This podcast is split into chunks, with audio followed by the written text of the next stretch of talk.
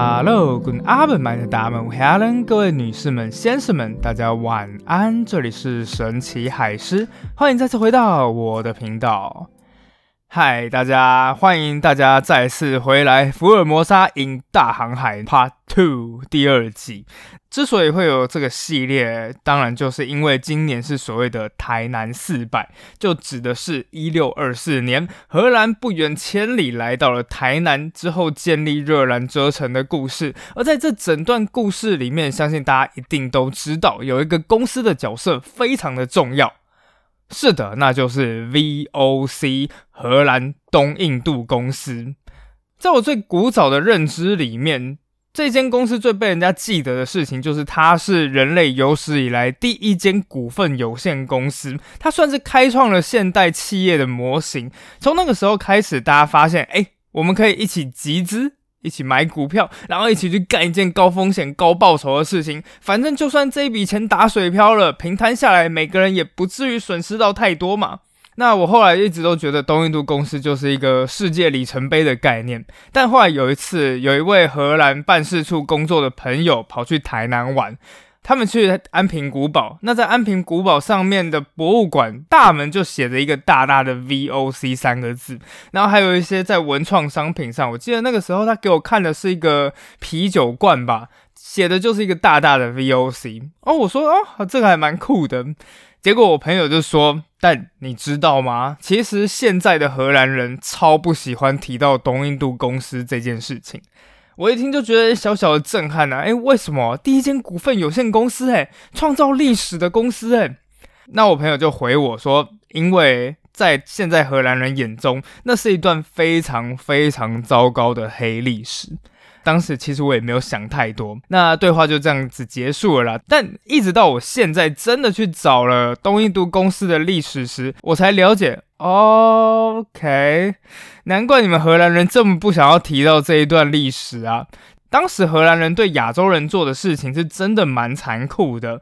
那今天啊，我们就来讲讲这一间公司是怎么出现的。那下一周呢，我们也来讲这间公司到底在亚洲做了些什么事情。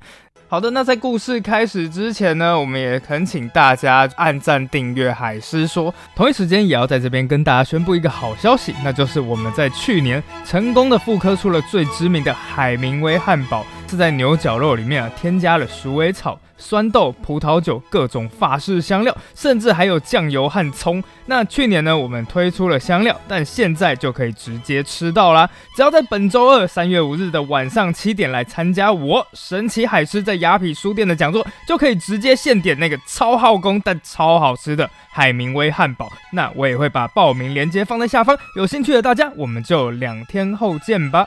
那闲话不多说，我们就开始吧。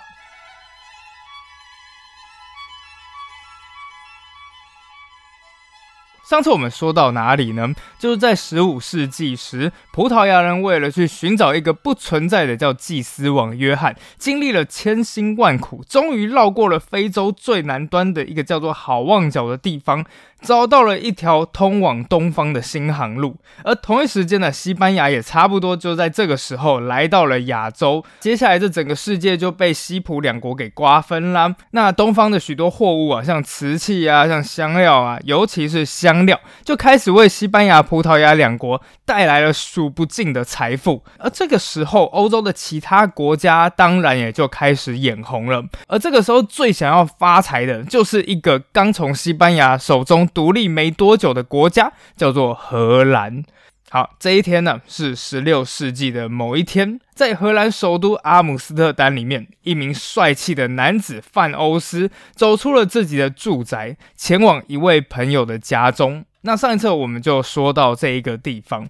哎，说老实话，光是在看到这一段的时候，我就开始浮现起一个很美好的画面。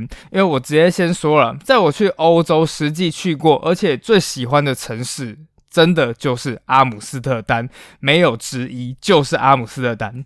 为什么呢？当然不是因为它可以抽大麻或者它的红灯区，就是德国也可以抽大麻，而且红灯区，说老实话，欧洲最大的红灯区就是在汉堡，就是我们的 Hyper 版神锁街。好，那为什么阿姆斯特丹很棒呢？事实上，就是因为啊，这整个城市到处都是那种四通八达的运河，那两边就是那种垂杨柳。当微风轻轻的拂过，柳树啊就会在河面上面缓慢的摇曳。然后在柳树两边呢，就是那种可爱到不行的红砖房子。这红砖房子每一个都有一个大大的窗户，而且他们有一个传统，就是他们不拉窗帘。这跟荷兰是一个新教国家有关系。当时他们认为说，只要你拉上窗帘了，就代表里面一定会发生一些不可告人的事件，所以他们的窗户都是敞开的。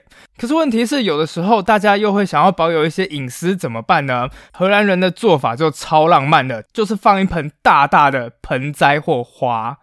荷兰人超级爱花的，他们甚至有一位诗人是这个样子说的：“花是天使书写的象形文字，无人识得其意。”但都为此深深着迷，所以在十七世纪的时候，郁金香风暴会发生在荷兰，真的不是意外。就大家想想看嘛，这房子也没有办法很大，因为是新教传统，所以大家衣服也都是一片黑色的，也没有办法有什么装饰品。那唯一能花钱的地方在哪里？就是花啦。好了，不过这个是现在的阿姆斯特丹，当年的阿姆斯特丹可不是这一个样子。啊。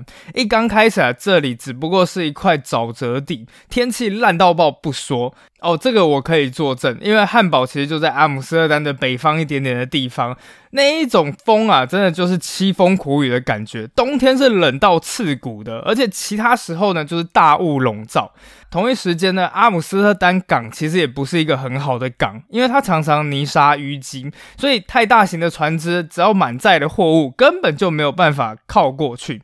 不过，即使是这个样子，荷兰人还是秉持着人定胜天的精神，将这里逐渐的发展起来。而当时十六世纪的阿姆斯特丹人口啊，其实就是一个人满为患。那整个空气里面到处都飘散着工业还有沥青的味道，因为当时他们就是在造船。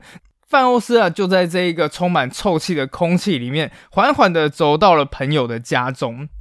朋友家有一间酒窖。除了范欧斯以外，一共还有八个人。当然，这里的每一个人全部都是事业有成，因为当时的荷兰人非常的有国际观。举例来说，范欧斯他本人就是从俄罗斯进口一些鱼子酱啊、金鱼油啊，然后再卖到意大利或者是西欧其他的地方。这边所有九个人，他们的共同之处就是他们很有钱。不过，他们还有另外一个共同之处，就是他们都想要更有钱。因为啊，他们的国际视野告诉他们说，你想要有钱，就不能只待在什么俄罗斯啊、意大利这种地方。你想要发财，想要发不可思议、无法想象的大财，你就只有一个地方可以去，那就是。东方要去印度，或是去一个更远叫做香料群岛的地方，那才是财富之地啊！其他人点头如捣蒜，对啊，没错，是这样，没错。但这个时候有一个人举手了，范欧斯问说：“嗯，有什么问题吗？”那个人马上就泼了大家一桶冷水，说：“我们也知道财富是在东方，但有没有想过有一个小小小小的问题呀？什么问题？那个问题叫做……”葡萄牙，因为如果你要去东方，你需要什么东西？你需要船嘛？你需要造船的团队。当航海的时候，你需要地图，所以你需要制图师傅。然后在如果遇到了敌人的时候，你需要武器装备。而这几个东西最好的这些团队，全部都在西班牙、葡萄牙这两个国家里面。还有最重要的一件事情，航海路线。比方说前往东方，你要经过什么路线呢？沿途哪边有补给站呢？应该要在哪边转弯啊？哪边有洋流这种东西？这些航海路线全部都掌握在西普的手中，全部都是他们两个国家的最高机密。我们到底应该要怎么突破？说老实话，这个人的担忧有没有道理呢？啊，还真的是有道理的。在过去多少年来，欧洲其他的国家，像是荷兰啊，像是英国啊，他们都想要派密探，然后去偷去买这些资讯，但是全部都无功而返。范欧斯点点头说：“的确。”曾经，曾经啊，这个航海路线是被牢牢的掌握在西班牙、葡萄牙两国的手中。但现在情况已经完全不相同了。我们现在已经有了一把通往成功的钥匙了。外面的人，请进来吧。众人往门的方向一看，这时候，从门的外面走进来一名神秘的男子，浑身散发着一种严肃还有忧郁的气息。接着，范欧斯就向大家介绍说：“这个看起来就是阴阴暗暗的人到底是谁？这一位叫做普朗修斯，在整个荷兰里面，他是我们最杰出的地图制作师傅。”范欧斯继续解释到：“说，在过去一个世纪以来，虽然西班牙、葡萄牙占有所有的东方航海知识，但在一年前，事情开始出现了转机了。”原来在葡萄牙的船队里面，有一个荷兰人在那边工作了非常非常久，他叫做林系霍登。这个林系霍登呢，不止在葡萄牙的船队工作，甚至也在东方待了整整九年。不但知道葡萄牙的航道，甚至还知道他们在哪里设立了自己的据点。而最近他回来了荷兰，甚至还开始出版了一本书。向我们指出了一条全新的航道。那如果顺利的话，这一条新航道就可以帮助我们避开所有葡萄牙人的封锁，直接抵达东方。哦，那在这边我们就先要需要解释一下，就是这到底是哪一条航道？原本啊，欧洲的船只在抵达东南亚的时候，你都要经过一个很重要的海峡，叫做马六甲。马六甲海峡就是在现在新加坡还有马来西亚这一块地方。那这是整个东南亚最重要的进出口。所以葡萄牙人当时非常聪明啊，在第一次停靠这里的时候，就知道我绝对要把这一条海峡牢牢的掌握在手中。但是现在啊，荷兰人林系霍登就在印尼指出了另外一条海峡，叫做巽他海峡。荷兰的船只只要从这里通过，你就可以成功的避开所有葡萄牙人了。林系霍登的书一出版之后，立刻让荷兰人看到了无限的希望。所以在那个朋友的酒窖里面，这几位商人就说：“我们这位地图师傅一边参考着林系霍登的书。”另外还花了整整两年的时间，不断的从葡萄牙收集情报，而最后他将所有的资讯整合起来，制作出了一份非常精细通往东方的地图。各位，伟大的航道第一次出现在我们眼前了，这是我们此生仅有一次的机会，而我们现在要做的就是组成一条船队向东方前进。所有人当然就是非常的兴奋啊。但是也要很谨慎的开始研究这一些情报，而最后这一些情报显然打动了大家，大家认为这件事情可以做，所以这一群冒险泛滥的商人因此决定，fuck it，let's do it。那为了筹措资金，他们就成立了一间公司。很可惜的不是东印度公司，这一间公司其实是东印度公司的前身，它的名字非常的童话，叫做远方公司或是远距离公司，听起来就很像是那种彼得潘里面会出现的公司，有没有？啊，总而言之啊，远方公司啊就决心组成船队前往东方，而后来他们也发起了类似那种群众募资的那种行动。这个群众募资获得了大家的支持。为了这个计划，荷兰各地方政府有钱的出钱，有力的出力，甚至还捐了几门大炮。就这样子，在经过整整十个月的准备之后，远方公司组建了四艘船的团队。当然啦，这是集合整个荷兰全国之力，所以这些船只要多坚固有多坚固，那装备要多精良有多精良。同一时间，在出发前，四艘船队的船长还全部都拿到了最新制作的地图和手册。但万事齐备，远方公司这个时候只犯了。唯一的一个错误，那就是他们找错人来带领这一艘船队了。一五九五年四月二日，船队出发，在那一天，整个城市好像都来送行了。港口上面每一个人似乎都知道，如果这一趟旅行成功，自己的城市将会迈向一个崭新的未来。而所有人啊，同一时间都在挥手，纷纷喊着一些祝福话：“再见，farewell，一路顺风。”突然间就来一个白魔，安心上路。那这一艘船队上面啊，最重要的旗舰呢，叫做阿姆斯特丹号。一名男子正志得意满地站在这一个甲板上，此人不是别人，正是负责整个舰队的司令官，他的名字叫做豪特曼。啊，那豪特曼是谁呢？他这个时候啊，其实刚满三十岁，他的个性就是一个非常急躁而且爱冒险的人。而事实上，根据这种后见之明来看，这个人其实一点都不适合担任领导者。那到最后，为什么他被选来带领这一支团队呢？其实原因完全只有一个，就是他跟公司的某一个大股东有一点亲戚关系。等到自己的祖国逐渐消失在视线远方之后，这个豪特曼就开始转头指挥着整艘舰队上面的两百五十人，目标就是往南。他们的路线就跟一百年前的迪亚士差不多一模一样。首先，先沿着非洲一路往南，接下来绕过非洲的最南端，叫做好望角，之后再到东方印尼的香料群岛。不过，才出海不到四十八小时，他们就迎来自己的第一个麻烦了。在某一天，原本一片宁静的航线上面，突然间警钟大响，当当当，而接下来整艘船传来了水手的大喊声，远方出现了远洋船只。那这个时候，豪特曼当然也问了。有没有武装？水手回答：全副武装。整艘船的气氛突然变得肃杀了起来。而这时，豪特曼继续问：有没有办法看见这船只是哪一个国家的？过了一段时间之后，水手回应：已经确认是葡萄牙的船只。一听到之后，哇，糟糕！葡萄牙就是那个千方百计想要封锁荷兰的国家，所以我的天哪！才出门四十八小时，荷兰舰队就遇到大敌了。豪特曼这个时候马上下令，全体船舰进入备战状态，准备接战。船上的炮眼呢，就纷纷的打开，铜炮、铁炮也全部都推了出来。但就在这个时候，如果是各位的话，你们会开火吗？那我不知道各位的决定是怎么样的，但总之啊，葡萄牙的船队越来越近，越来越近。而当最后两边可以看得到彼此时，突然间对方大喊了一声：“啊，Hello，Amigo，你好，你好！”葡萄牙人的反应让荷兰人大吃一惊，就哎，怎么怎么回事？没没有要打吗？后来两边的人一聊了之后，才发现哦，对方的确是没有什么敌意的。那这两艘葡萄牙的船只之所以会全副武装，其实只有一个原因啦，就是因为船上乘坐着一位德高望重的主教，而这个主教正要到东方印度去。也就因为这个样子，所以葡萄牙人虽然是全副武装，但也不会轻易动武。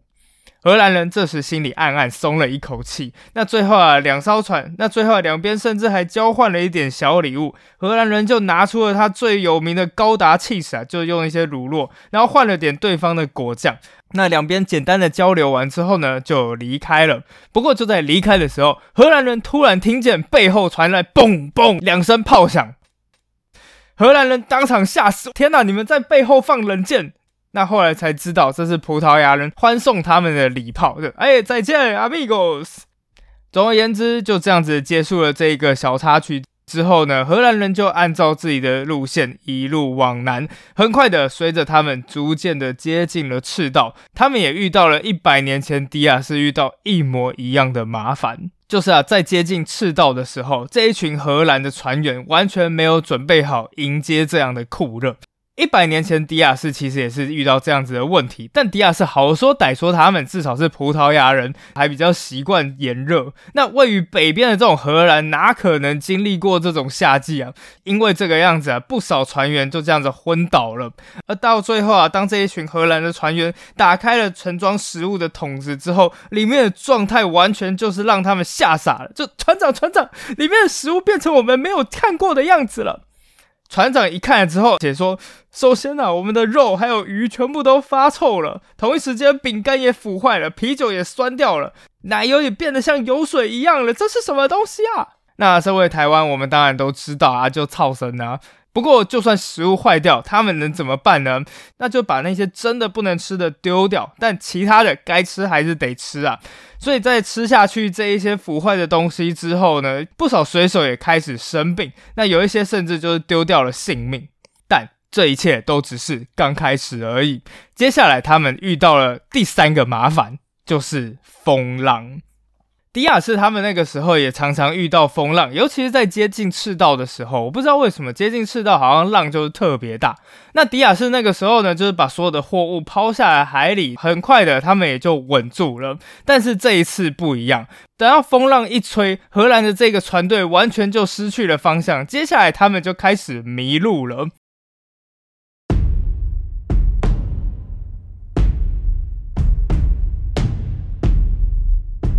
接下来的好几天啊，就是豪特曼还有他的高级官员一直在看着这个罗盘，靠腰我们现在到底在哪里啊？其实这件事情真的是非常的困难，大家想想看那个状态长什么样子啊？因为首先啊，在茫茫的大海里面，能辨识自己方位就是两个东西，第一个就是天上的星星，第二个就是附近的岛屿。那你就根据海图看一下自己现在正在哪一个岛屿上面，但。万一要是出现了天候不佳，所以天上的星星完全看不到，而茫茫大海上面又完全找不到任何岛屿的时候，那很简单，就是一切就听天由命了。当然啦，因为我们现在是在听 podcast 嘛，所以我们就直接开启上帝视角。实际上，他们到底飘到哪里去呢？事实上，那一阵风暴把他们吹到了大西洋的另外一头，只要再航行两天，他们就直接到南美洲了。但豪特曼他们当然不知道啦，所以在好不容易稳住阵脚之后呢，他们没有到巴西补给一下自己的东西，反而就是开始拼命往东，想要从南美洲再航行到非洲的最南端。但现在就是一场关于时间的竞赛了，到底船上的食物会先吃完呢，还是非洲的海岸线会先出现呢？接下来他们就在海上漂流了整整三十八天，一天接着一天。整个太阳日复一日的升起落下，但是远方的地平线仍然就是一望无际，没有任何的改变。很快的，船员也开始出现了一些新的症状。首先啊，一些船员先是报备，嗯，那我的牙齿开始出血了。接下来，就开始牙龈变得很肿痛，那甚至牙齿也开始松脱了。本来只是第一位开始出现了这样子的症状，但很快啊，这个病症也蔓延到了舰队上面的每一个人。这个时候，大家就会心想了：他们得到的到底是一个什么病啊？是传染病吗？因为毕竟每一个人都开始出现症状了。事实上呢，这就是大航海时代水手的第一杀手，叫做坏血病。坏血病主要的原因就是身体缺乏维生素 C。就是在人们停止摄取维生素 C 大概一个月之后，就会开始出现这样子的症状。那一刚开始呢，人会先感到虚弱，手脚也会开始疼痛。等到情况越来越严重了之后，牙齿会开始松脱。掉发，然后到最后持续恶化的话，人的性情会开始改变，最后甚至有可能会死亡。那当然，那个时候船上食物本来就已经不足了，尤其是新鲜蔬果更是匮乏。我自己个人猜测，接下来事情会走向会这么极端的原因，全部都是因为缺乏维生素 C 导致了人的性格开始改变的原因。当然，这是我自己个人猜测的啦。那很快的，第一个不幸的消息就传出来了，第一名水手过世了。而在接下来的一个月左右，其他十一人也接连的死亡，但活着的人也没有好到哪里去。四艘船里面啊，其中有一艘叫做荷兰号，荷兰号当时有五六十名水手，整个五十名水手里面呢，有四十七个人都出现了手脚疼痛，还有牙龈脱落。所有人都心想说：我们真的就要这样死在船上了。就在这个绝望的时刻，开始浮现了一些希望的种子，因为在空气中突然出现了草的香味。第二天，他们开始看见了水鸟飞过，耳朵旁边甚至还传出来遥远大象发出来的轻柔的嘶鸣声。这一切只代表着一件事情：他们已经非常非常的接近非洲大陆了。等到最后，他们看到海岸线时，即使是这些虚弱的荷兰人都开始情不自禁爆发出了巨大的欢呼声。而最后啊，这些荷兰人千辛万苦的抵达了非洲东部的一个小岛上面。当船一靠岸的时候，他们心中只有一个想法：上岸找食物。几个还能够走路的人马上兵分两路，一路的人先想办法去拿一些淡水，而另外一方面的人就是被派去与当地居民贸易。那没过多久啊，就是这个被派去获得食物的这一群人就回来了。他们就是抱着六只羊，然后还有几只铁棒。不过这个时候，他们也带回来了一个坏消息，在一个小岛上面，并没有这一群荷兰船员急需的新鲜蔬果。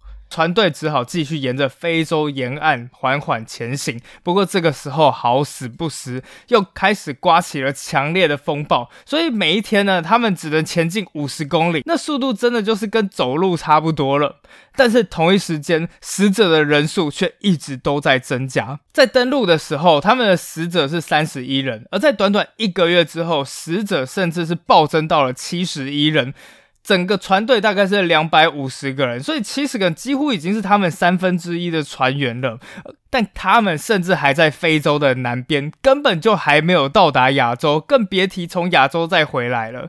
但是新的磨难正在等待他们，不晓得是不是因为坏血症导致的性格大变，里面所有人都变得极度的。暴躁易怒，而此时在人心浮动的现状下面，所有的水手就把所有的矛头全部都指向一个人身上，就是舰队司令豪特曼。那带头反抗的人是谁呢？事实上，反抗豪特曼的人不是别人，正是他的副司令，叫做贝宁根的。不过在这边呢，我们就不叫他的名字了，我们就叫他叫副司令。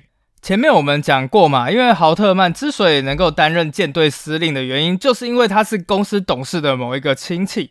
但是啊，这一路上面发生了一连串事情，比方说在海洋州迷路将近五十多天，也不懂先去补充一下淡水还有蔬果，这一切的一切让水手都开始发觉豪特曼根本没有资格去领导舰队，所以这些水手们就把一切的希望全部都寄托在副司令的身上，而很快的，司令跟副司令两边的冲突就蔓延到了所有的船员。其中的那种阶级比较高的船员是服从在司令那边，但是基层的人员还有水手呢，则站在副司令的那一边，两边就彼此水火不容。而最后一件事情的发生，让两边的冲突彻底引爆了。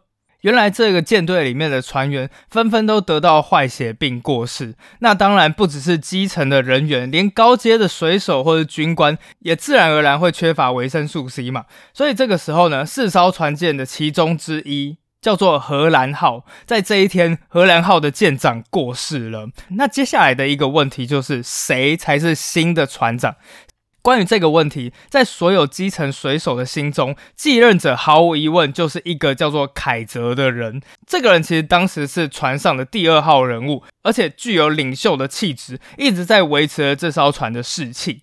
然而，当这个提议送到豪特曼手中时，豪横的豪特曼却直接否决了这一个提议。他说：“我不喜欢这一个人，我要去任命另外一个人来担任船长。”众人一听啊，全部都傻住了。其他人马上就开始跟司令讲说：“不，不是啊，船长，就从什么地方来看，凯泽都是最理想的人选啊。在整艘船里面，只有他曾经待过葡萄牙的船只，而且还真的到达过了东方。不选他，选谁啊？”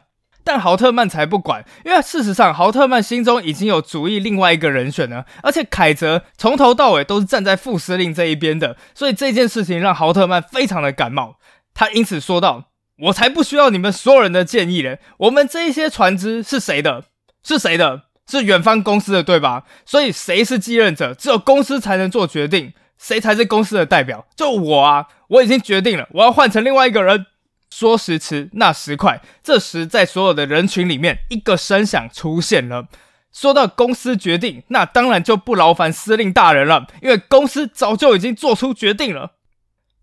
众人转头一看，谁在讲话？原来说话的人不是别人，正是副司令本人。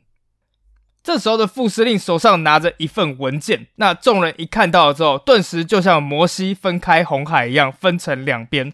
豪特曼瞪着副司令，眼睛像瞪出血一样的看着他。豪特曼咬牙切齿的问说：“你说公司已经决定了，什么意思？”副司令这个时候扬起了手上的文书，他说。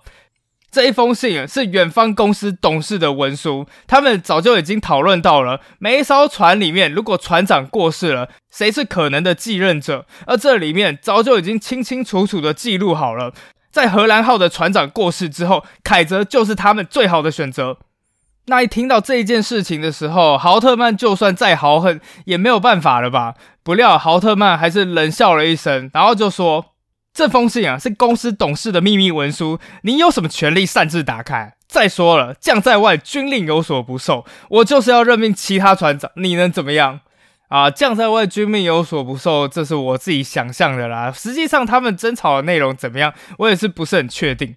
反正不管怎样。豪特曼就是要任命另外一个人来担任船长，而这个时候两边越吵越凶，越吵越凶，终于到最后，这个副司令对这个司令的忍耐已经到达极限了。在这种船上，大家个性本来就很火爆，而这时副司令大喊一声：“他妈的，我受够了！”接着在众目睽睽之下，副司令掏出了手枪，对准了司令，咬牙切齿的说：“我他妈要宰了你！”众人一看到之后，压抑到不可思议，整个气氛紧绷到最高点。而就在这最紧张的时刻，一个声音突然间响起来了：“不要再吵了！”大家这时开始搜寻起了声音的来源，而最后大家终于找到了，原来说话的人不是别人，正是凯泽本人。大家都在等待凯泽到底会说出些什么事情，而他则慢慢的说出：“我退出。”大家就不要再吵了。因此，就这样，司令豪特曼跟副司令的争执，就在当事人的主动退出下，由豪特曼获得了全面的胜利。然而，事情并没有这个样子结束，因为在那之后，两人的明争暗斗越演越烈。而就在舰队即将起航的时刻里面，一群忠于副司令的人把副司令找了过去，在那个幽暗的小房间里面，副司令问大家：“你们？”找我要干什么？其他人一看到副司令，马上就讲说：“ 好，那我就直接说了吧。我们现在即将要离开非洲，踏上一段未知的旅程。但是有一些事情我不得不讲了，那就是如果再让豪特曼当权的话，我们迟早会全部死在异乡的。副司令，你不觉得吗？”副司令这时点点头，我也觉得啊，我也认为豪特曼不是一个很好的领导者，但我们又能怎么办呢？其他人一听到副司令也有这样的想法，马上就讲到，那个我们倒是想到了一个计划，什么计划？我们现在整艘舰队总共有四艘船。那如果真的要，我们可以把忠于我们这边的船长全部联合起来，很快舰队再次出航时，等到那时，我们就突然间将我们这边的船全部开走，直接让豪特曼去当他的光杆司令。副司令一听，深呼吸了一口气，因为他知道这件事情可是叛变啊。那到最后，副司令到底会不会听从这个办法呢？而之后舰队的命运又会被带往何方？那我们就下集再见。